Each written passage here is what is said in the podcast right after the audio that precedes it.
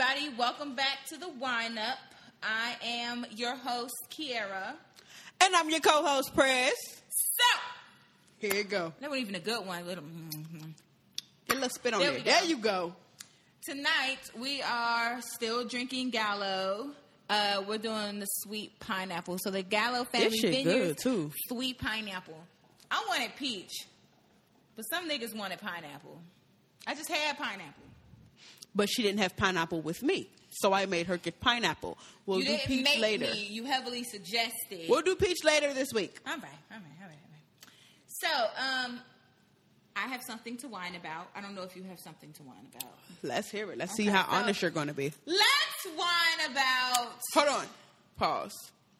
What? I don't think you should whine about what I think you're going to whine about until the next episode because it goes really great with the next episode. Nah, fuck that. I got enough to whine about. But don't whine about the actual... No, I'm going to whine about something very specific. Oh, okay. I'm going to whine about... So last week, I think I whined about bitches not minding their business. Oh, we getting specific like that. Right. So this bitch, I guess her name rhymes with Broco.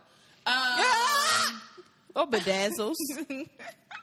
She decided that she wanted to put a bug in my relationship. And she looks like Smokey the Bear. Well, then. I'm just saying. And so she had nothing better to do while she was getting to know someone other than shit all over my relationship. And my problem is when you're getting to know someone, why do you feel the need to sit up and talk about me? First of all, the bitch you're supposed to be trying to get to know... We said yikes about you, sis. Like, she said yikes. Right. She wanted nothing to do with you. She didn't want to fuck with you. Yikes. I pull up the screenshots. So, but then furthermore, like you have nothing better to do. Y'all's conversation don't have no angles, no nothing where you got to discuss me and the one time we went out. You want to lie and shit about, I told her I wasn't interested in blah, blah, blah. Sis, when did you tell me that? Because you was still asking me to hang out and shit. So, and I got the text messages for that since niggas want to send screenshots. But are you sending screenshots? No, we're not sending screenshots because my hair is too glorious to be. We're not going to do that. This is the wind up, not the shade room. I can't do bald bitch problems. So, you know, that is what I had to whine about today because it's really been putting me through. And it's sad that somebody is so bitter in their own shit that they had to come and try to fuck around in mine. And you were successful in what you did, but at the end of the day, that karma is going to come back around and back around and back around. So and we're going to be laughing. I suggest if you worry about your edges, then you worry about me. Well. You got anything you want about it? I did hear that Bibi Judy is doing a sale on Miracle Drops. Go get on that, sis. I don't have nothing to whine about. I'm in bliss right now. Yes, bless. Come on with the bless. I'm in bless. Yeah, I had to get that off my spirit because it just continued. And they took time out of their lives to mess around in my now former relationship. For what? You don't got nothing better to do? Y'all clearly don't have nothing better to do. But we knew that. But that's cute because at the end of the day, I'm still snatched and my fro is still here. And bitch, even with a makeup free face, I'm still a beat bitch. So let that be known. Anyway, so we're gonna move right along. You ready to move along? Let's move right along. What's the topic of today's episode? Topic of today's episode is relationship mind with a D field. So we're gonna talk about today understanding and dating someone who has mental disorders. So for me, this is important because I'm just now getting out of a relationship and it's been very hard this last week. And it started on a day where I spiraled out and I couldn't catch myself. And so I felt like, you know, maybe if she had tools to work through some of the things I was dealing with, then maybe one of the reasons why she decided she couldn't do this, you know, could have been avoided. And I also think it's just important for people to know that there's ways to work with someone who has, you know, problems rather than, you know, just turning your back on them. You know what I mean? Absolutely. I think that is very important because we all are dealing with things. Mm. All of us, and we all have our own demons that we have to face. But especially with mental disorder or mental health, you really have to know how to deal with someone properly, mm-hmm. because you can't deal with them how you would with everybody else. You're going to have to make some type of adjustments, and there's nothing wrong with that. Exactly. So let's get into it. So I told Prez that I wanted to be very transparent on this episode because I don't remember. I think we covered like mental illness in the Black community at one point. And I feel like Prez, like, exposed a lot about herself that day. And she was left feeling very vulnerable on that episode when we were done. And so I think today is a day for me to just put out where I am in life so that, you know, people know me a little more, honestly. And so today, I'll let you guys know that I suffer from anxiety and depression. Those are two things that I deal with on a day-to-day basis. And some days are ugly. And some days I'm a fucking unicorn. So she's always a unicorn. Just sometimes she might be a little mean unicorn. Oh. But other days she's a sparkly rainbow unicorn. I'm a sparkly hoe. I like being a sparkly hoe. I bet you do. Fuck you, nigga. All right, so we're going to get into it. Can you pour me some more wine? This shit good. Girl, it's not juice. Stop drinking it down. I can't tell. That is fucking delicious. Oh, Lord. Go ahead, have that heavy hand you like to have. Oh, heavy-handed? Yeah. Okay, we got another episode to record. Oh, shit. Might have spilled some. Bitch, you spilled some? Lick it up. I don't lick nothing up for free. You's a lie. Oh, you said for free. For free. Okay. Okay, so I think in dealing with anxiety and depression, something that you need to understand when you're dating someone with these things or any other, you know, mental disability is that, you know, we're not unstable and crazy. Right. You know what I mean? Like, we're not about to slit your throat. let's air it out a little bit because I've dated crazy. There is a clear cut difference between someone who is just crazy for no reason. They just got trust issues, anger issues. They just like misery. They mm-hmm. just like to argue. That's not someone who suffers from a mental health issue. That's just someone who suffers from misery loves company. That's what that is. There's a very clear-cut difference. Dealing with someone with mental health issues, that's somebody who's facing something that is a very real thing. Mm-hmm. It happens. It comes with reasoning. It's not just sporadic. You know what I'm saying? It's not just for no reason at all. No, I disagree. The reason why I say it's not for no reason at all is because you may have ups and downs in your emotions for no reason at all, but the reason is because of the mental health issue. Mm. You not just mad today because you felt like arguing.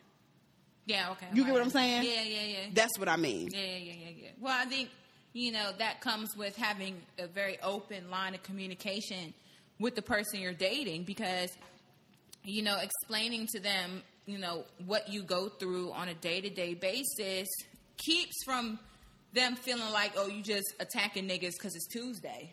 And you really do have to be open. You can't.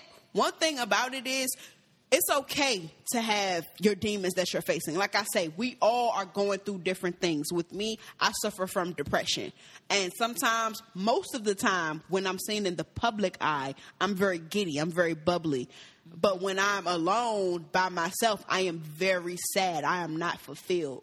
You know what I'm saying? Like, I try not to show it, but sometimes it comes out in public as well, where I just can't get a hold of my emotions. Mm-hmm. But that's where. But she got enough energy to cuss you the fuck out if you sit on her bed with outside clothes. Always. There will always be enough energy for that. Don't you dare sit on my sheets with your dirty ass outside clothes. Okay, come on. Okay, I'm back. You good? That is a trigger. Oh, shit. Speaking of triggers, a big part of communication is explaining triggers, the triggers that you're aware of, because, you know, after my last relationship, you know, and even through life, I have quite a few triggers that, you know, set me off. I can't do the hand in the face shit. There is none of this with me. There's none of this with me. Like, you can't do that. If you're doing all that, I think you want to fight. Don't fight. Let's not bring out Sophie Susie. Can we let her stay where she at? Know, sometimes. And it's not with me. It's sometimes Lago Sophie. Lindsay got to make an appearance. Yeah, you know, Lago Lindsay got to step on out. Got to get up out of there. But, you know, I don't like being that way. Like, I've realized with this past relationship, most recent relationship, I have sexual triggers. I have emotional triggers. There's a lot that goes on with me, and I think it's very important that, one, the triggers you know you need to communicate, but even the triggers that when you realize you have one, you have to communicate it. Like, for example, one time we were just horsing around in the room, and she, like, grabbed me up real, like, aggressive, and I just shut down. Everything just shut the fuck down. And, you know, I had to explain to her once, you know, I came back, why that freaked me out and why I lost track of myself in that moment. But that's communication. So, like, when you say you have sexual triggers, what kind of episode is this? Is this, like, super honest episode? Semi-honest episode? I don't know. I think you know where I'm going with this. I don't know. Okay.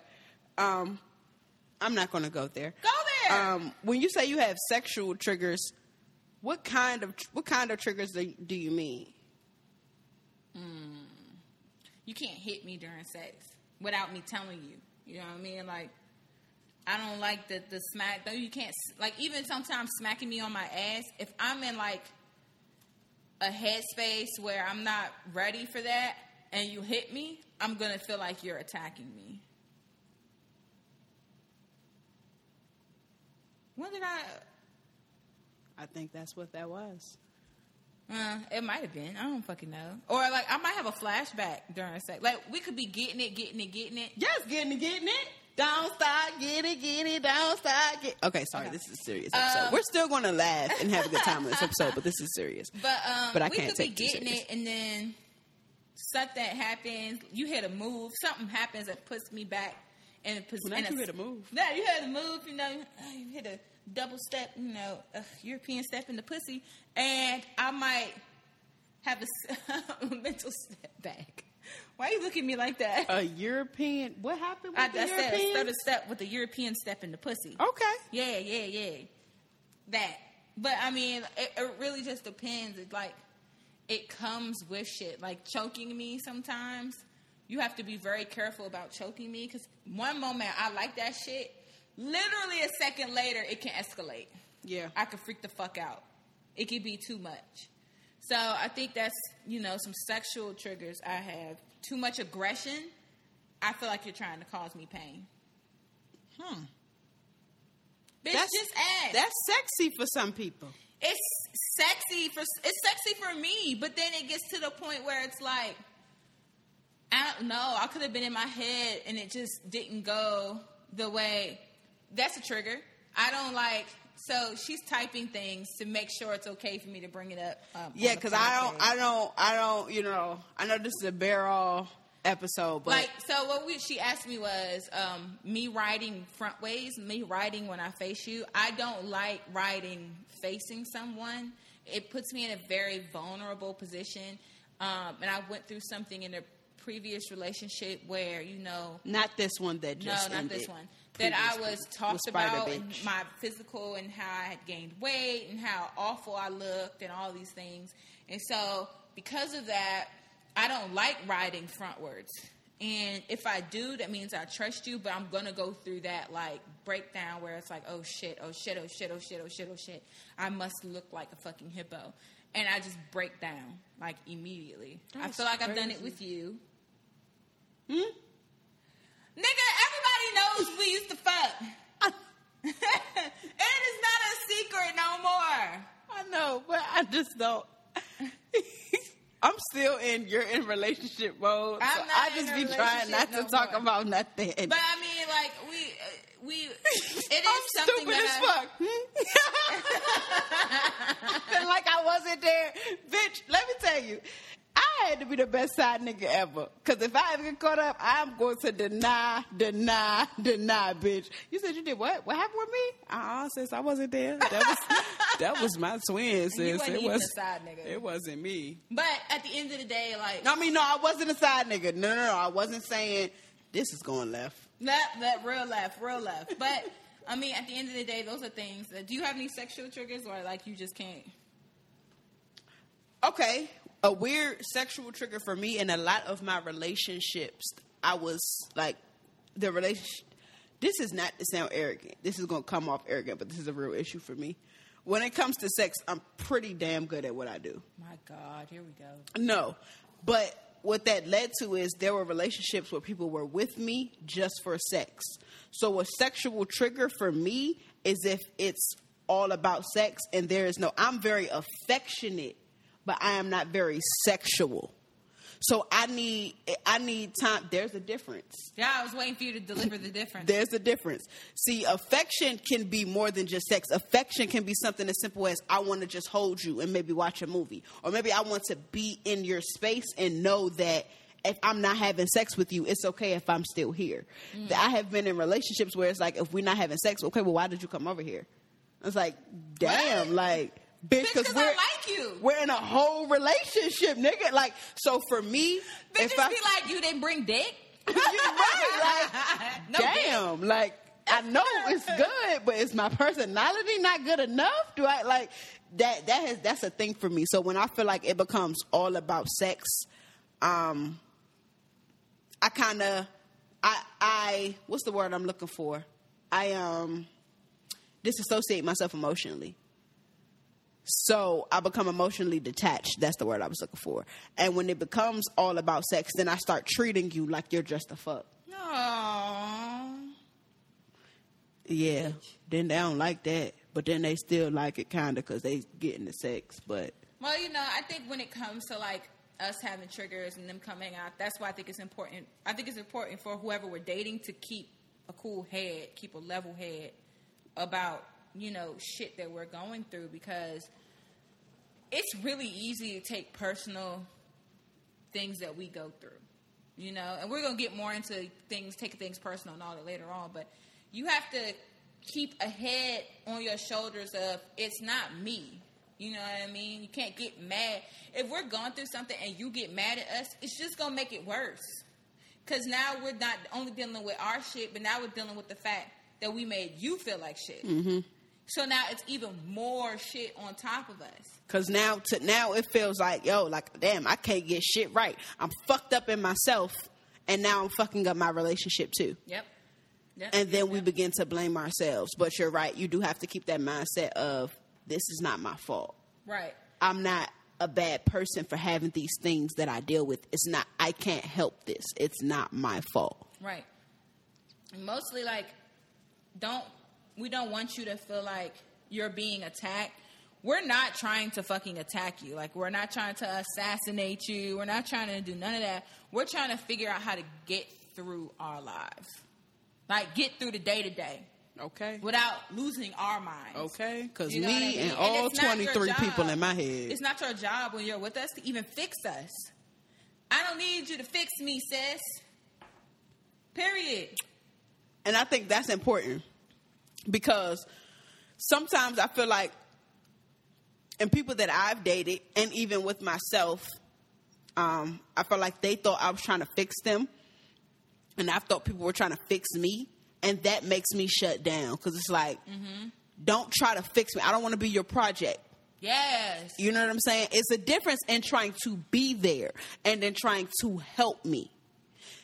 And trying to help somebody that is, okay, listen, I know that you have... your days. When you have your days, let me know so I know to leave you alone today. So I know, okay, maybe I need to just check on you, but I don't need to be all up under you. That's trying to check on somebody. Trying to fix someone or treat someone as a project is trying to make them be okay when they're not okay. Exactly. Work with them through the process. It's a process. Right. Work with them through that process. Right. Right. Because we have our own version of how day-to-day shit should go and mm-hmm. how we function throughout the days. Like, our normal is not your normal. You know what I mean? Like, does that make sense? That makes perfect sense. Like, I'm not gonna be all honky dory for the way you are. Like, a good day for me is a day where I'm confident in myself. I got up, I went to work, I finished the shift, came back. Didn't cuss nobody out. Didn't cuss myself out. Did some work. Boom. Success. I get hot Cheetos. I like hot Cheetos now. Okay. Yes. That's my reward right now. Hot Cheetos and wine. Okay. Which is not good together. That sounds like a fucked up combination. It is. Like, hot Cheetos and, like, Moscato is not okay. But it makes me feel good. Until you go to the bathroom. Shh. I don't have that problem with hot Cheetos and Moscato. It has not forsaken me yet. Okay. Okay? So I need you to also understand when dating someone with, you know, a mental disorder that their day-to-day normal is never going to be your day-to-day normal. And their day-to-day normal, what it was today, will not be that tomorrow. Okay? Normals change. It will not be that tomorrow. There are different aspects of normal. Jesus, help us. So we're going to take a break, and when we come back, we're going to dive into anxiety. Because everybody suffers from anxiety in some way, shape, or form. It's just that anxiety for others is way more serious. So when we come back, we're going to dive into that. Y'all don't go nowhere. Now begins the morning. Face to the rising sun. No one's here to fight the glare. I guess I'm an army of one, two, three, four. Looks like I got more than I bargained for again. 5, 6, 7, 8. Love is a war nobody ever wins. All right, welcome back, guys. So, like Kiara said before the break, we're going to go ahead and jump into... We're going to tackle anxiety. We're going to get into the depths of it. So, for you, Kiara, would you say that anxiety, is that like a real condition? Or, you know, is that just something people say? Oh, yeah, it's a real condition. It was real last Thursday. It's real as fuck. No, it was real last Thursday. I go to bed with anxiety. If I'm being honest, I did not understand the severity of anxiety until I became older. You know, as a child, we talk about being anxious or talk about anxiety, that was just showing out as a kid. You know, you weren't dealing with something, you were just being bad. And I don't know if it's anybody else's family, but the only mental health disorder that was recognized somewhat as a kid was ADHD. And parents thought the best solution for that was whooping ass. Whooping ass, taking names. That'll get rid of that ADHD. You got ADD? I'm whoop your ass. How about that? Oh, yeah, I think, like I said earlier, anxiety is something that, you know, everybody experiences. Mm-hmm. But what comes into play is when it affects your day-to-day life and you can't get out of it. You know what I mean? When it becomes like... my anxiety, like, it'll start out light if I don't handle it. But then mine will attack me, and it'll feel like... you know, it's just sitting on my chest. And I actually had an anxiety attack, I think it was Monday, where I had to go to the urgent care because I thought a bitch was having a heart attack. I thought this was it. I'm 27. I'm on my way out. No, bitch. Maybe God's trying to tell me something. That ain't what he was trying to tell you. I didn't know what he was trying to deliver unto me, but he was delivering it. And, you know, all the doctor could prescribe was a new inhaler that I still ain't got. But I'm going to... But, so I think when it gets to the point where it starts attacking you and keeping you from day-to-day functionings, I think that's when it's like you are suffering. You know what I mean? I mean, we're anxious all the time. No, I would have to agree. It's one thing in being anxious about something. Like, you know, something's coming up. Like, oh, I'm anxious about this trip I'm about to take or something like that. Anxiety as a mental health issue can affect you out of nowhere. Mm-hmm. You know what I'm saying? Like, not because anything's coming up, not because, you know, something's happening. It just comes when it comes. And you may have triggers. Like, you know, I dated someone who was really near and dear to my heart.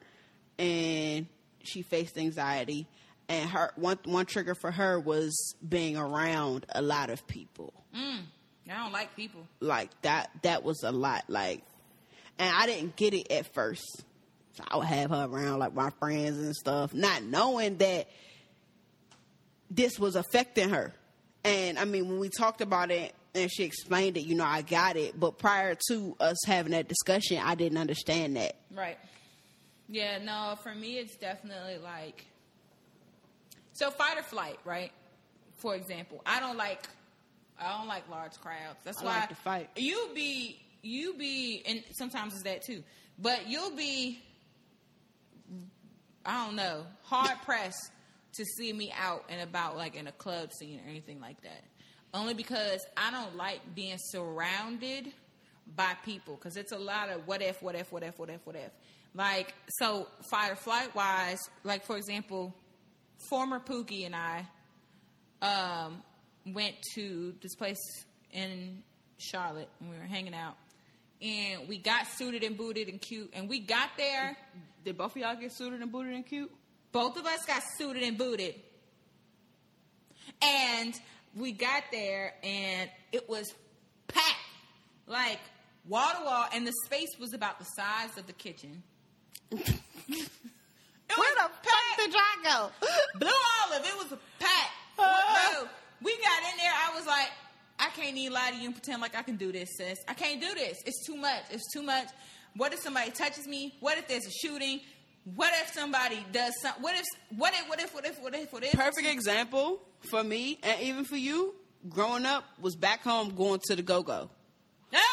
It's hot. I couldn't go. Too like I could, I would have to be in a really, really like ratchet mood to go to the go-go, because it's kind of like the club on 10. Y'all think y'all clubs be lit? Go-go's in DC. Listen, it was a lituation. But when you not good with a lot of crowds, like me, when I get in crowds, I get angry. So she talking about fight or flight. I'm fight all day. Ain't no flight. Don't bump into me at the club. You bump into me at the club, you catching a look like, bro, what's up? Like, I automatically feel like you're coming at me like it's an attack. Meanwhile, they just trying to go pee. They just trying to make it to the bathroom, and it's just tight in here. But listen, be tight over there and bump into that motherfucker. Don't bump into me. Yeah. Like, if I go out, I got to go somewhere where I can exit in and out. Because I got to be able to go outside, get the air, come back. And if I go somewhere where I can't go out, honey, I'm not going in. You won't see me. Because I can't do it. I like empty spots where I can see everybody, where I can see all the exits, where I know what the fuck's going on around me. That's just how I am. That happened to me when I was in Nellie's. I love Nellie's. I love Nellie's too. I love Nellie's. But it was real lit in Nellie's one day. And this girl, she wasn't even bumping into me. She kept bumping into my homie girlfriend. But she was kind of bumping in like a trying to cop a field type of way. And there's about to be a whole fight in there. And they was like teasing me, like, you always ready to fight. And it's just like, bro, when it be around, when I go out and I'm with crowds, I can't even enjoy myself because I'm on guard. Mm-hmm. Like, I can't be in the moment and just be free. Like, hey, ah, woo. I'm looking around like, who won it? My friends already know, don't take me nowhere with a bunch of crowds. I need to be able to go sit down and readjust my mind because I'm angry. Well, circling back. Because we're talking about relationships. Oh. You know, wondering, the what-if questions are really big things that affect, you know, people with anxiety in relationships. So, you know, you're wondering constantly, you know, whether or not someone will leave you, if someone will cheat, you know, what if someone's lying to you? Something I deal with is, what if someone doesn't love me as much as I love them? Mm-hmm. Which just offsets everything, because it pisses the person off, because they're like, how much more do I have to show you, you know, how much I care about you? Even down to, you know, what if I ruin the relationship? That's me. that's the thing that I deal with a lot. Like, especially when I feel like I'm dating someone that I really, really like, and I feel like it's going good. My thing is always, what if I mess this up? I don't want to mess this up. What if I fuck this up? And it gets to me in my mind so much that I fuck it up. Yep. Not because of nothing that I did, just because I'm so focused on I can't mess this up. It leads me to put myself in the shell. I begin to push people away. It's easier for me to push you away than for me to deal with you walking away. Oh, yes. Oh, yes. Yes, yes, yes. You know, one thing I deal with, I don't know if when you and I was doing our little shit, if I ever did this to you, but, you know. We didn't really go through shit. Nah, we didn't have time. But. It was so fast. It was so quick. But, like, the thing of, you know, damn. Oh, I don't like feeling like I'm the first one to always contact you. I'm the first one to always reach out. I'm the first one to text you in the morning. I'm the last one to text you a good night. If I haven't heard from you in an hour, like, I don't like that. Like, I don't like feeling like the person I'm with can go a day or even hours without talking to me. And be fine. I did this with Delilah Queen. She would be so fucking annoyed with me because I would always be like, why do I always have to reach out to you? Why are you okay with going so long without talking to me? And it was because I felt like she was going to leave me. She didn't like me. She was talking to somebody else. It was all this shit. And I was so constantly anxious, constantly stressed, constantly vexed in that relationship because it was just too much. It was like, I don't know what to do. Do you even like me? Do you like me? Do you like me? And she got to the point where she's like, I cannot keep trying to convince you about how I feel about you. Yeah. Because then for the person that's with you, for them, it becomes a job. Exactly. You know what I'm saying? And it's like, look, I get it, but don't make it feel like a job to be with you. Yeah. Yeah. I think that's when you become a burden, like a whole burden, not even like a little slice. Like it becomes too much to be with you, you know? And then it also, honestly, shit comes in waves. Like, I'm not always like that. Like, I could be super arrogant, like, super, like, you know, I'm the shit. And then, like, one day it's like, oh, God, am I ugly? Do you not like me? Like, and we could be straight. Like, everything could be good. Like, we could have had, like, an awesome, perfect example. What was it? Wednesday night of last week, I cooked for Pookie. I made gumbo, coconut rice, and a pina colada. And then this bitch going to send me a picture of me while I'm trying to figure out if I can afford a Wendy's 4 for $4. But, like, I made a meal. We had a night of it. You know, we had movie night. It was great. Literally, the next day, I had an anxiety attack. Like, I freaked out at work. I cried at work. You know, I had managers had to tend to me. And then I took it out on her because she didn't answer the phone quick enough. And then I felt unloved. I felt unwanted. I felt like, then I was like, oh God, I'm being a burden. I'm too much on her. And she was just like, it got to the point where at the end of the night, she broke up with me. I needed her, but she broke up with me. And one of the reasons being that she said she didn't feel like she could be responsible for all those emotions. Now let's just press pause on that because what I'm not going to allow you to do. Pause this on the computer, right? The equal sign. Is pause the equal sign? Bitch, let me go to my iTunes. Oh, yeah, go to iTunes. Is it this? Pause. Yeah, yep, no, it's up. Pause. Okay, pause. So, but we're going to press pause on this because what I'm not going to do is allow you to sit on this podcast and take blame. I'm not taking blame. And take blame for the end of your relationship, because what you also have to consider is sometimes you have to be careful who you open up to about what you go through, because sometimes people will take what you're going through and use that as their scapegoat when they're just looking for a way out. Mm. What you went through was someone looking for a way out, and they did it at your expense. What I didn't like about it is it kind of left you questioning yourself. That wasn't on you. That was on them. Yeah. That was cowardice. It was weak. and that was on them. Moving right along, we're not going to talk about this any further because I don't feel like going into a full-fledged read. Well, anxiety, continuing with what I was saying anyway, with my everything that went on at work, because it was a full-blown thing. Like, it wasn't like I was just freaking out. Like, I was mad at myself because I forgot to do something, which resulted in 2 write-ups at work. And so because of that, I ran into a situation where I was like, I'm so stupid, I'm this, I'm that. Like, I definitely beat myself up. And I beat up the people around me. Not physically, but just like I was verbally just assassinating everybody. And it was uncalled for. I was angry. I was irritable, you know, and which led to me, you know, I felt like I couldn't control the situation, which led to me like just spazzing even more. But the thing is, like with anxiety, you go through things, but it's not okay at the end of the day. It's not okay for you to spazz out. Mm-hmm. It's not okay for you to, you know, be aggressive towards people.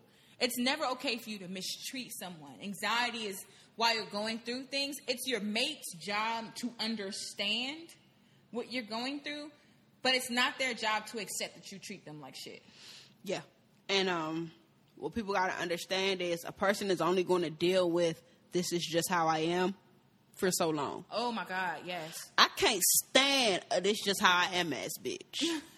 I can't stand... That is like... my biggest pet peeve, especially in relationships, because in relationships, I make it my business before I get into a relationship to focus on to point out and identify the things that I have to work on in order for the relationship to be successful. And I make it my business to work on those things. I'm not going to sit here and say, oh, well, this is just how I am. Take it or leave it. No. Don't nobody got to just take being your verbal punching bag. Yeah. No. Absolutely not. I can understand I'm having a day. I need you to work with me here. Mm-hmm. I can't understand this is just how I am. Because that tells me you have no care in the world for how it makes me feel. And you have no desire to grow from it. You have no desire to work on it. You feel like you said, this is just how you are. So I got to just take whatever the fuck comes my way. That's dead. Yeah. Yeah, that's fucked up. I agree with you. And I mean, you know me. I can very well be it. Well, that's just how the fuck I am, ass bitch. And that's not okay, you know. And it makes the person you're dating feel like their opinion doesn't mean anything to you. Yeah. And that sucks. Because who wants to be in that situation? You know what I mean? Like, nobody... People want to be happy with you, but when you're, like, a dickhead... On top of, they're already choosing to be with you and love you with your anxiety and depression. But then when you're a dickhead, it's like, come on, son, like, you gotta give me some wiggle room here. But you're a dick. Yeah. And no one has time for a dick unless you're sitting on it. Oh, okay. I still don't have time for a dick because I'm not sitting on shit. So I feel like there are ways to help when you're dealing with somebody who has anxiety. Okay. Explain. So, I think being curious about it. So, like, learning about what anxiety is, mm-hmm. how it affects someone. Mm-hmm. You know, the fact that it's not just them, you know, having a bad day. It's them beating themselves up. Like, just educating yourself. I think when someone... It means a lot when I know the person I'm dealing with took the time out of their day to educate themselves on what makes me tick. And educating yourself doesn't only mean like, okay, I'm going to go on Google and look up what anxiety is. That may be a start, but educating yourself is, okay, taking what you then learned, taking what you then found, and applying it to that specific person. Because everybody deals with anxiety, depression, everything. Everybody deals with it differently. So, okay, while it's great to read up on something, understand that's only half the battle. You then have to take what you read, take what you've learned, and identify how it affects your partner specifically so that way you know how to deal with them specifically. Come on, because church. What you have on Google ain't going to cut it for how to deal with prez. What you saw on Google ain't going to cut it with how to deal with Kiara. Yeah, they may give you a little bit of a foundation. They may tell you where to start, mm-hmm. but there's another step that has to be taken. Steps. Okay. Yes. This bitch wanted to be in the choir so bad. Setting boundaries. You know what I mean? There's a earlier you made a comment where you said, I need to know if I need to give you space. So, in me, I'm not the type where you need to give me space. Because if I'm going through it, if I'm having a moment where my anxiety is attacking me, you giving me space is going to make me feel like you don't want me. Like, any amount of space. And I'm the exact, there are going to be days where I need space. No, I want you to come to me and, like, you don't got to talk, sis. Just hold me. You know what I mean? Like, the boundary of, like, you don't walk out on me. Don't turn your back on me. And that's why I feel like there's a difference. Because for me, there are days where I may need space. But I also do not want to feel thrown away. Yeah. There's a difference in to me, giving me space looks like, look, I may not text you all day. But, okay, prime example. I had an ex. Perfect example. Oh, my God, perfect example. Come on, church. I had an ex. And she dealt with depression heavily. And there were days where she would not want to be bothered. Mm-hmm. My response to that is, tell me when you don't want to be bothered. I'll leave you be. Now, what leaving you be looks like, it doesn't mean I'm not going to talk to you all day. It just looks like instead of blowing your phone up today or trying to talk to you every second of every day because I miss you, I'm going to text you and be like, hey, how are you? Are you okay? Do you need anything? Text me back and say, I'm good. You know, I just need a moment. Okay, cool. I'll step back. But I'm still going to check in with you. Yeah. That's what I mean by giving space. Mm. That don't mean disappear for 3 weeks. Yeah. That's not what that meant. I don't need that kind of space. At that point, we're not even talking no more. I agree. I think another boundary, like we just talked about, was not letting someone be a dickhead to you when you're in the relationship. Like, you dating someone that's going through anxiety and depression, not letting them, like, verbally beat you up. Like, there's no excuse for you to abuse someone verbally or even physically, threaten them, you know, keep putting false accusations on them. Like, what I did to Delilah Queen, it's not okay. And she very well set that boundary. She was like, I'm not going to keep doing this with you. Like, I'm not going to keep telling you that I'm here. Like, that's not okay. Mm-hmm. I think you need to set those boundaries because when you don't, you put someone in a position where they feel like they can walk all over you. And certain people will take advantage of that. Mm-hmm. So I think in dating someone, you have to learn how to set boundaries, you know, and be stern with them and follow up on those boundaries. Because otherwise, you know, we get very into ourselves and we forget that there's another person on the receiving end trying to be there for us. Which, you know, sucks because dating us is hard. Dating me is let me not even say dating me. Dating us is, it take a motherfucker. You gotta be a motherfucker. Let me tell you something. To find someone that is able to love me, all 24 of me, is like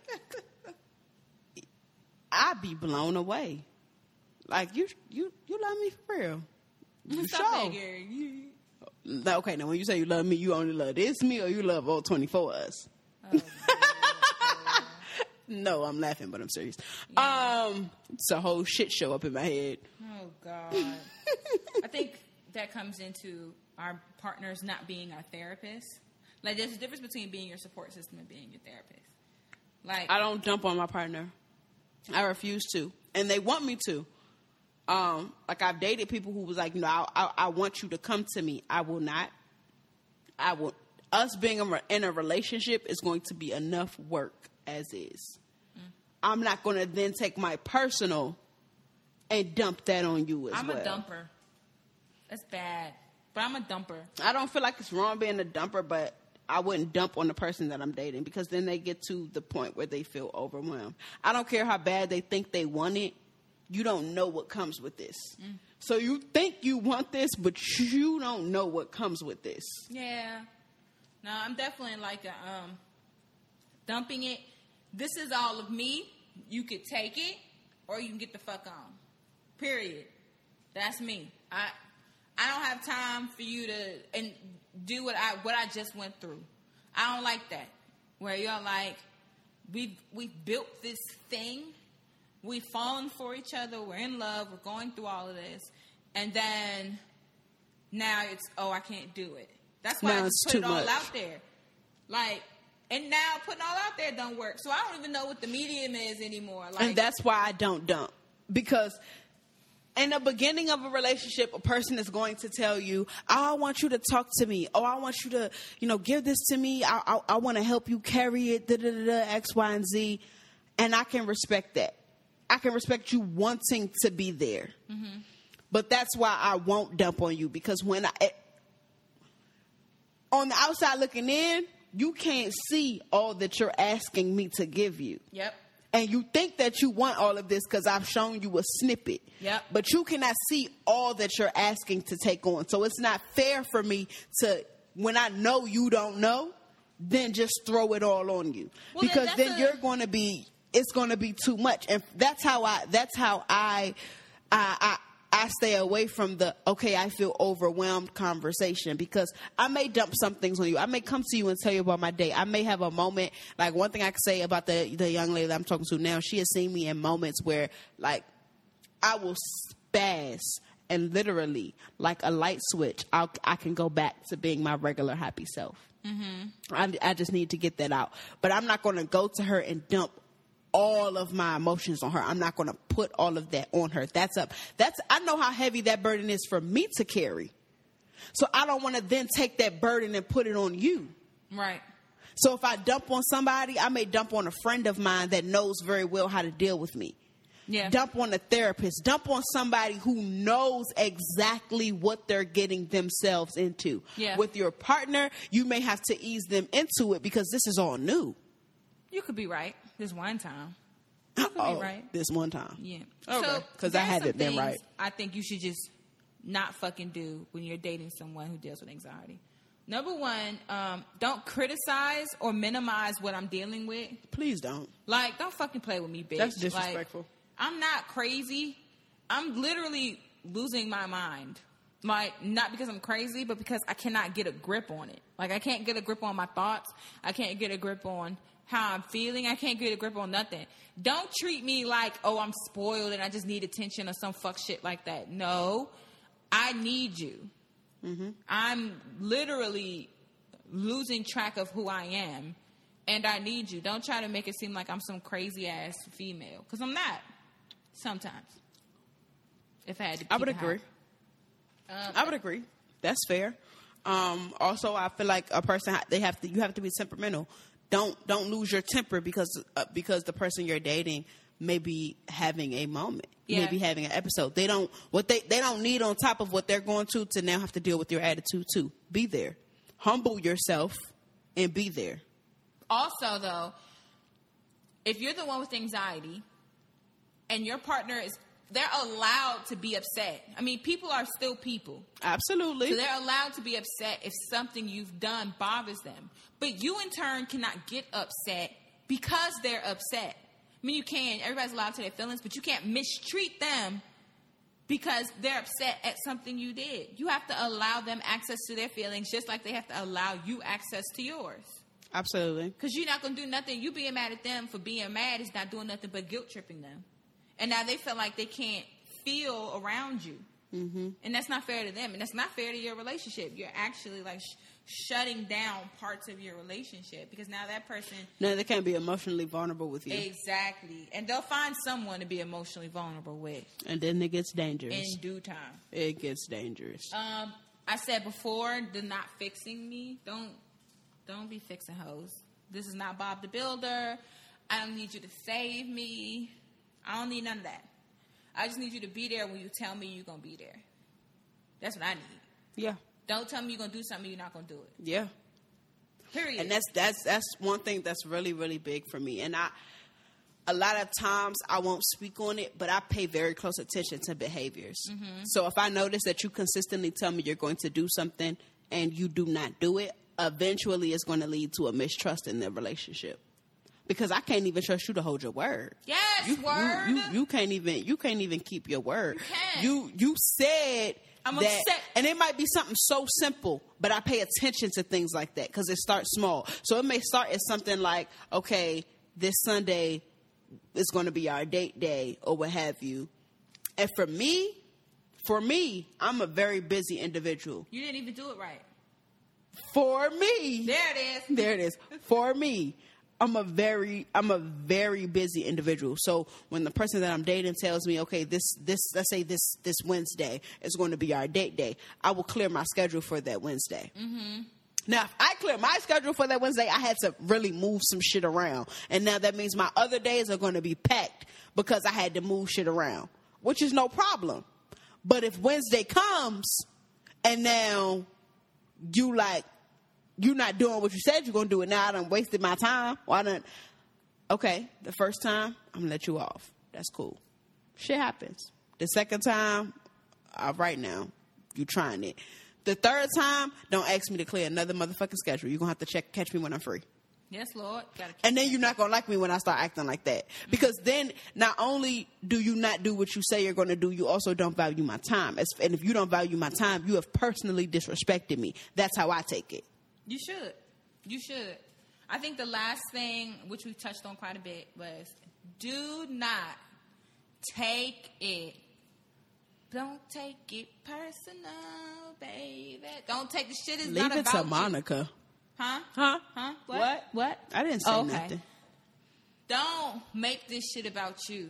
It's not about you. It is internal for me. I don't hate you. I'm not mad at you. I don't resent being with you. It's just me. It's not you. And understand when we say it's not you, this is something that I'm dealing with, it's really not you. It's really, because there have been times where that line has a bad stigma to it. It's not you, it's me. That line has a bad stigma to it. But sometimes it's really not you. I know for me and my emotions, there are times where certain things may trigger me. And I'm not upset with you. A lot of the time, I may be upset with myself. Exactly. For allowing that thing to trigger me when I know you didn't even mean it in that way. Exactly. So when we say it's not you, hear that, understand that, and don't try to take it as otherwise. Don't then still try to take it personal and make it about you. Yes. So on that note, we're going to take a break. And when we come back, we're going to dive into depression because that's something that Prez and I both deal with. So hang in there with us. We'll be right back. I just want to give. I just want to breathe. I just want to be here with you. Listen to my heart. Listen in the dark. Listen for the start. Listen, it feels like when I beach, my feet on the street, on the rock, boulevard, on the set, and repeat. I'm a walk like a tall, like a queen. You know what I mean? Put your hands up and sing. All right, everybody, welcome back. So this is going to be a wrap-up segment. Basically before we close her down, and you can have the real person close out the show because apparently I'm trash as fuck at it. I can always tell when I'm not there, right? Oh God. So anyway, for us, we're now going to talk about depression and its role in the relationship. So Prez, what is depression for you? What does it look like for Prez? For Prez, depression is only seen by myself. My depression is only seen by myself for the most part. Unless it gets to the point where I do have days where I break down. And for me, one thing I hate is don't ask me what's wrong. Bitch, I don't know. Not bitch, I don't know. Because I hate that question. That is a dumbass question. It ain't dumb, but it's just like, I hate the what's wrong question. For me, depression, I may be very quiet, and everybody that knows me knows that I ain't quiet. I like to fucking talk. So I may be very quiet. I may be like just in my head, and you can look at me and tell when I'm in my head. Cause like, I'm not there. That's a big head. You could, fuck you. You can tell when I'm in the room, but I'm not really in the room. So I may get sad out of nowhere, or I may just be filled with emotion where I just want to be by myself because I have a lot of emotions at that one time that I cannot identify. It's not that I don't want to. I would love to tell you what's wrong, but I need to sit with it so I can identify where this came from. Because at first, it'll kind of seem like it came out of nowhere. It's never out of nowhere. But I can't always identify the trigger at that time. Does that make sense? Yeah. I think for me, my depression, I'm not sad.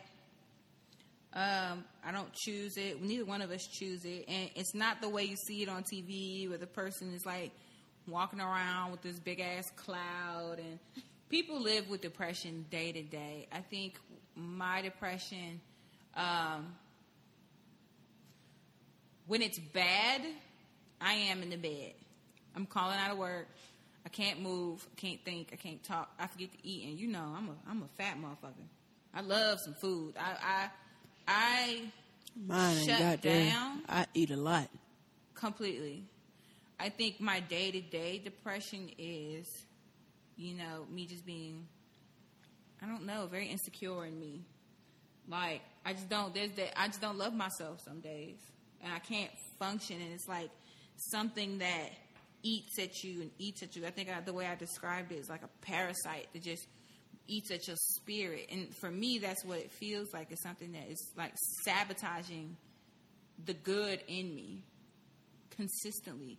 And I can't stop it. I don't know how to stop it. I can drink wine, and wine normally gets me good, but then I go to sleep. Like, that's what my depression looks like for me. I'm not motivated. I'm not getting nothing done. Like, the wind-up suffers a lot when I'm going through. Because I be needing to write episodes. I be needing to plan shit, create shit. I can't do nothing. Like, everything takes a major, major, major hold. I can't. And I literally go from being, you know, happy one day, and the next day, I can't get out of bed. I feel like I'm going to spiral. I feel like I'm trapped in the bed. Like, it just feels like it's the safest space for me. Like, I don't even like coming out of my room sometimes. No, for me, one thing I could say is, for me, I have to get out of bed, because I can't, when I don't, or when I'm home and I'm by myself, I have to deal with it at that time, and I put off dealing with it, which isn't good.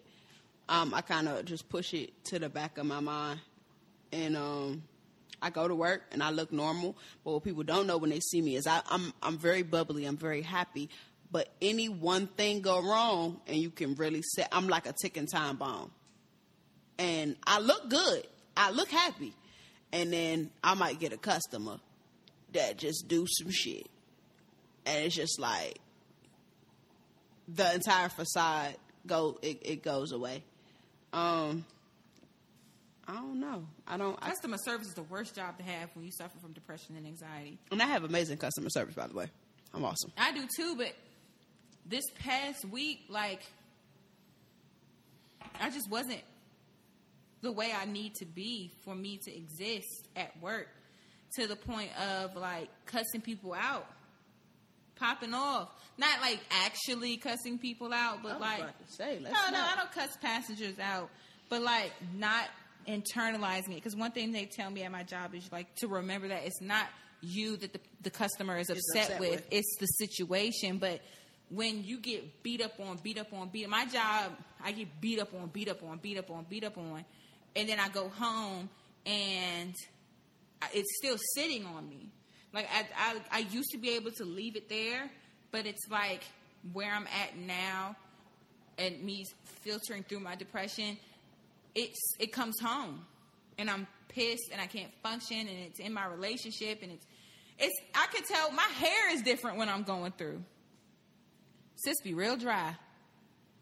Like today she's dry today. Well, bitch, go get some oil sheen. I don't put oil sheen in my goddamn hair. What you put? Oh, y'all be using like avocados and honey, and I do not put that shit in my hair. What you put? Eggs? I put coconut mayonnaise. No, bitch. I done seen people put all types of shit. Yeah, they do a lot. I don't gotta do all that. My hair just be growing. She don't. We don't need all that. How you know it's a she? It's a she. She fickle. She fickle like a woman. That is not what we talking about, nigga. She fickle like a woman. She fickle like a woman.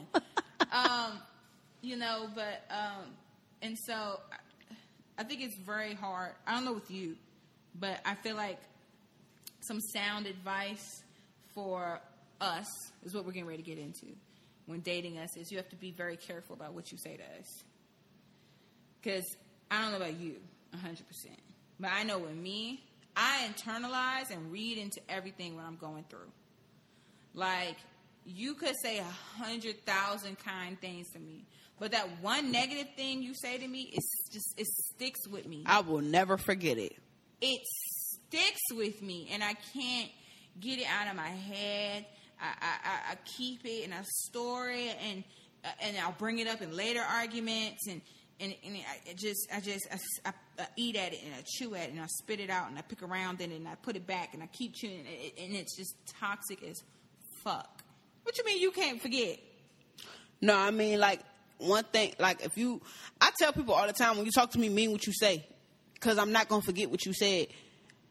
This is going to sound fucked up, but I'll forget the positive shit. If you say some negative shit to me, I will not forget that shit. I can try. And I'll say, oh, no, I'm over it. I moved on from it, but it's always in the back of my head. So it's like, you know, that is, you do got to kind of, like, with me, you do got to kind of be careful what you say to me. And I know for me also, it's even led into one of my love languages. One of my love languages is words of affirmation because of all that I go through, it's certain things that I need to hear from the person that I'm dating.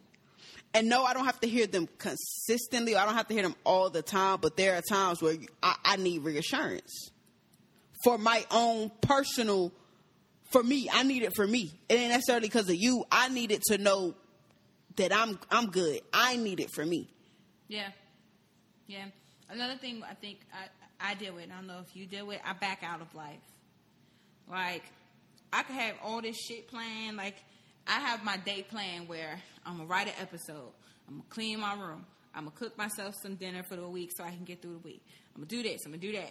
And then I wake up and I'm like, nah, I can't do it. I'm in the bed. You know, I'm watching shows about Netflix and Death Row.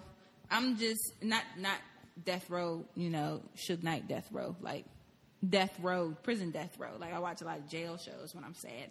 I don't know why. It just feels good to me. I don't know. Maybe because they worse off than me. When I'm sad, that shit, it just... When I'm sad, bitch, I want to watch Princess and the Frog. I want to watch some shit that's going to make me laugh. Like, I'm not watching Lifetime. I'm watching death row stuff. Like, I watch prison shit. Like, I don't know why. I don't know why. Somebody, if you listen to this and you think you know why that makes me feel good... Write into us and tell me why, because I need to know. But that makes me feel good. But I retreat from life. I don't want to do anything. And then, and it's bad. But as my mate, I want you to shut down with me. I'm the exact opposite. I run toward. I retreat. I back out of life in a sense where I don't want to deal with what's really going. I don't want to deal with the reality. Mm-hmm. So I will go to work. I will go out with friends. I'll go anywhere that, or I'll do anything that allows me to not focus on my reality at the moment. Mm. So it may be something as simple as smoking a blunt. Not saying that I smoke, if any of my employees or my coworkers are listening to this. Smoke. I don't smoke. I ain't never seen it. Never. I just drink wine because it's legal. That's all. But, you know, like, I want to go to work. I want to go. I'll pick up extra hours. I'll do more work if it means I don't have to focus on what's going on. One thing with me, like, when I have to deal with my emotions, when I have to deal with death, when I have to face a reality that I do not want to face, I back out of life by not having to deal with that by that reality. I run towards the things that are good in my life. So I'll go to work. I love my job. So I'll go to work just so I can be lucky you. So I can be at work and doing what I like doing, but also so I can be around my coworkers. I love my coworkers. Like, that's my escape. So we both back out of life, but we do it in different ways. You back out of life by... I know that ain't your phone. Shut up. It don't even never even happen. Turn that shit on silent. I had it on silent, but I was trying to play a Snapchat, and I had to turn it up. Uh-huh. Mm-hmm. We're going to keep that in there, too, with your raggedy ass. You're childish. I think that Another thing we do, or I keep saying we, but specifically Kiara, I lash out when I'm going through, like, I feel like you don't understand me. I complain about, I'm completely happy with the relationship, but I'm complaining about the relationship. My reactions to shit don't be logical. Like for example, at work, like on Thursday, like I said earlier, I had to sign 2 write-ups. It was totally my fault. Like, I dropped the ball. But for some reason, that shit just hit me. And I was filled with so much self-hate. I lost it. And what ended up happening was the anxiety attack happened. And then I spiraled out. And then I shut down for days. Like, I didn't go to work for, like, 3 days. Like, I couldn't go to work. Fucked up my money. Couldn't go to work. I don't be getting like that. Yeah, nah, I fuck up my money. Because I can't think. I can't breathe. I can't function.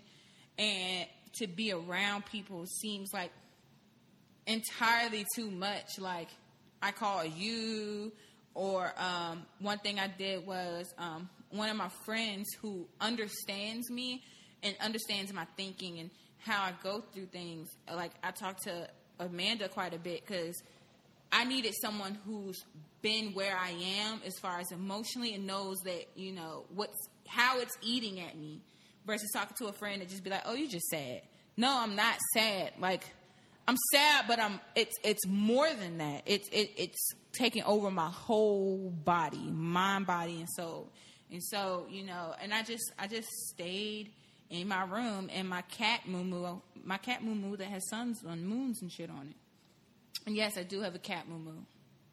You don't even like cats. You like dogs. But it's a cat Moo Moo, and it makes me feel okay. It makes me feel safe. I think because it's my aunt's, and I kind of took it from her. Well, no. When it's a parent, you ain't taking it. So you're a thief. No, I'm a borrower. Does she know that you have it? Yes. Oh, okay. So, like, that's one thing. Like, it things that I don't require the reaction that I'm giving, you know, it makes shit worse for me. You know what I mean? Like, I could lose something, and I'm like, God, I'm so fucking stupid. I'm so, like, I shit on myself. I shit on myself to the point where I just hate me. No, I could get that. And one thing people say about me, this is always people that don't know me. People say that I'm very arrogant. And you have to not know me to really think that I'm arrogant, to honestly believe that I'm arrogant. My arrogance, quote, unquote, I do not call myself arrogant. My arrogance, quote, unquote, is my reminder to self. Sometimes I got to remind myself who I am. So I have to say, like, yeah, I'm the shit. That ain't about being arrogant. It's like, I need to tell myself that. Little did you know.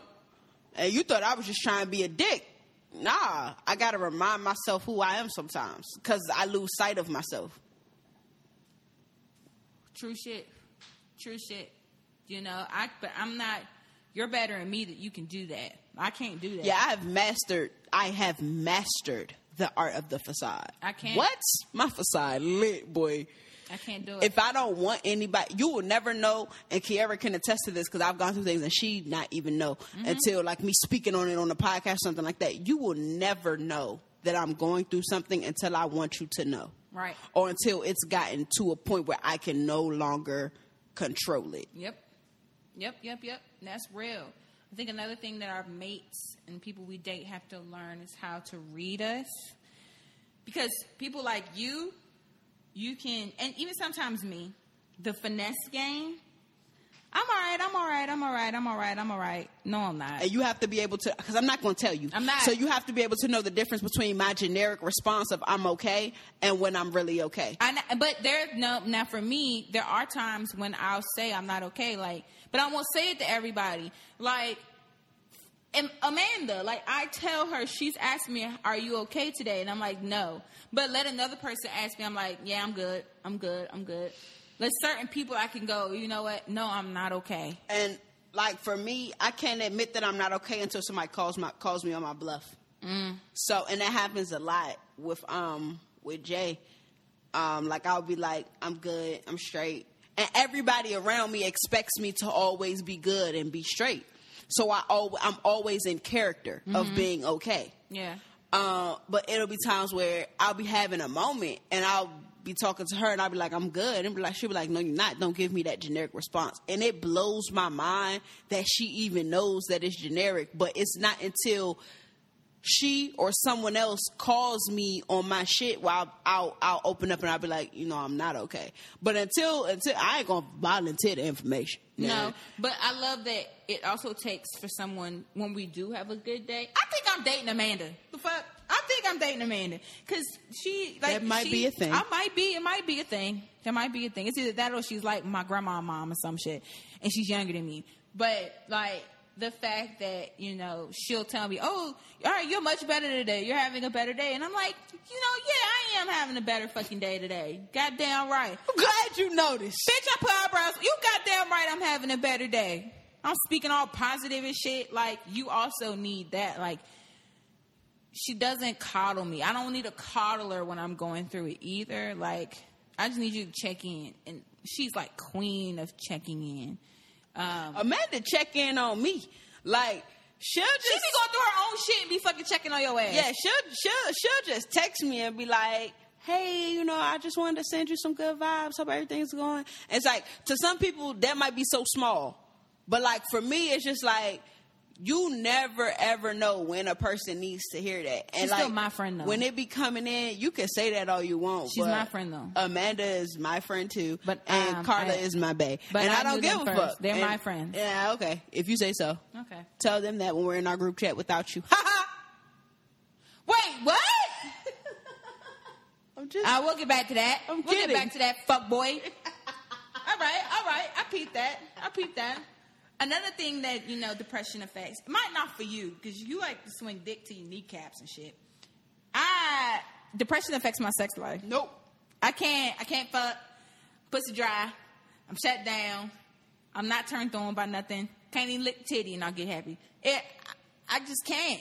I will go through a period where, like, you'll be wanting to fuck and I'll be like, do we have to? Because I'm just not, you're not going to get Lady Marmalade in her full potential. No, not Lady Marmalade. Yes, voulez-vous coucher avec moi ce soir? That's what I said. Her name is Lady Marmalade. There will be times where she won't be present because I'm not present.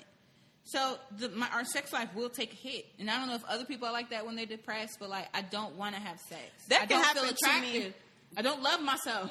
That can happen. It doesn't happen often. I have to be having a really bad day for it to go that far. Now, one thing I can say is I can't connect emotionally during sex. Mm-hmm. If I'm not feeling my best, or if I'm having a moment where I'm feeling depressed, I cannot connect emotionally. I can fuck. Don't get it twisted. I could slang some dick.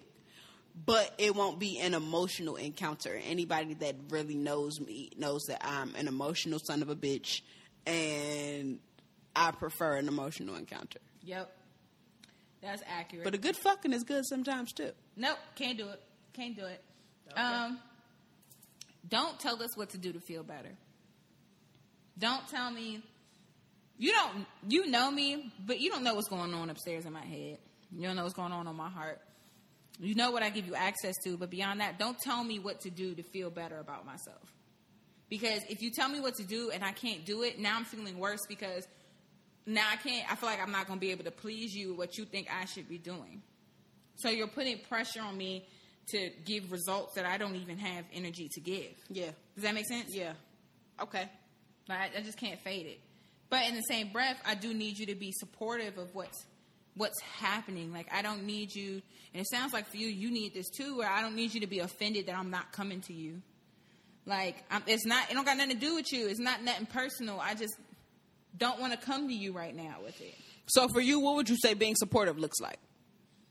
Bitch, just hold me and play on my hair and let me sleep on the titty. And put on my jail show and bring me wine. And Chipotle. Her in this damn jail show. She want to be a kingpin so bad, bro. Shut the fuck up. What? I'm just saying, like, support is not you telling me what to do. Especially when you don't live with depression. You cannot tell me what to do. There's nothing you can tell me, bitch. Don't give me advice on shit you don't know about. For me, support just kind of is kind of the same for you. It's just for you to be there. And in that moment, I kind of need you to just follow my lead. Yes. Don't push me to have sex. Don't push me to talk. Those things are going to come, but I need you to follow my lead because I need them to come when I'm ready for them to come. Yes. Don't make me talk when I'm not ready to talk. Yes. Because then I'm going, like she said, then I'm going to be upset at the fact that I can't identify these emotions because you're asking me questions that I don't have answers to. Exactly. I'm going to feel bad. And then I'm going to feel bad because it's like, I can tell you want to be there, but I genuinely don't know how to allow you to be there in this moment. Just be in my space. And if I say that I don't want you in my space, or if I say that I need a moment by myself, allow me that moment of you not being in my space without me feeling like now you're hurt because you feel pushed away or something like that. Because it's not about me. It's not about me pushing you away. It's about me trying to get myself together so I can be my best self for you. Get myself together so I can speak to you and let you in on what's going on. I can't let you into my thoughts if I don't sit with my thoughts first. Exactly. I think the final thing, and if it's not final for you, I mean, of course, I think the final thing for me is don't stay in a relationship with us out of duty. Like, you staying with us because you scared we're going to hurt ourselves if you leave us. Like, if you're going to be here because you love me. Because if you love me, you're here because you love me. When shit hits the fan, you're not going to run and hide.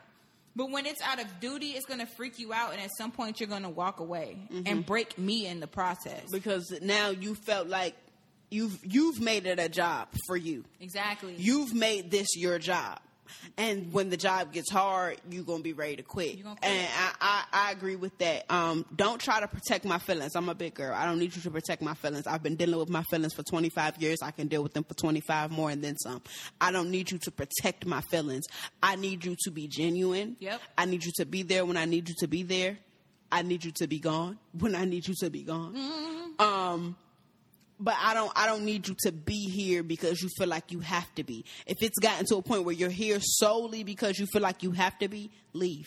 Right. And I will understand it, and I will respect it, more importantly, than you sitting here playing along, stringing me along when you know you really didn't want this. Yes.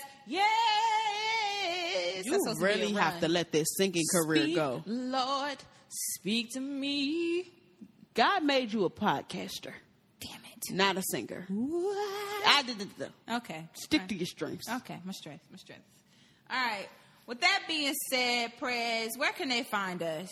Y'all already know. Y'all can find us on Instagram at The Wind Up Podcast.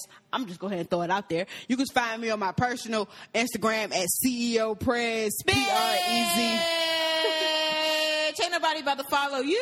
They not. But no, seriously, follow us on our podcast at The Wind Up Podcast. If you have any thoughts about anything today, if you have any things that you would want us to touch on, talk about anything, send us an email at thewinduppodcast@gmail.com.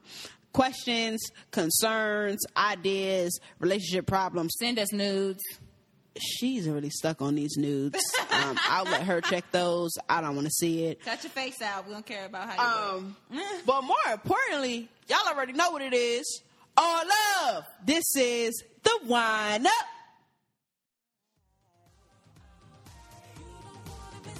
You don't want to miss this. You don't want to miss this. You don't want to miss this. You don't want to miss this. You don't want to miss this. You don't. I'm in my mind, I'm out your league. You on that doubt? I got these dreams and I can't see the feet, cause I'm blind as a beat. So I flow your script from my soul to the sheets. Money for the jungle cat. I like my bags, ass cap. Been to the land of broken back, won't do it no more. Has that. I need more time. I have no fear, I'm a native tongue in the people's ear. Sounds like puppy bop in the prayer. A little like, a little more swears to give me some room. Ride on the move, lioness on the groove. New age pop to pop to CM got touch. For days I breathe in, then out in waves. You be my feet on the street, on the block, boulevard, on the step and repeat. I'm a walk like a tall, like a queen. You know what I mean. Put your hands up and sing. You don't wanna miss this. You don't wanna miss this.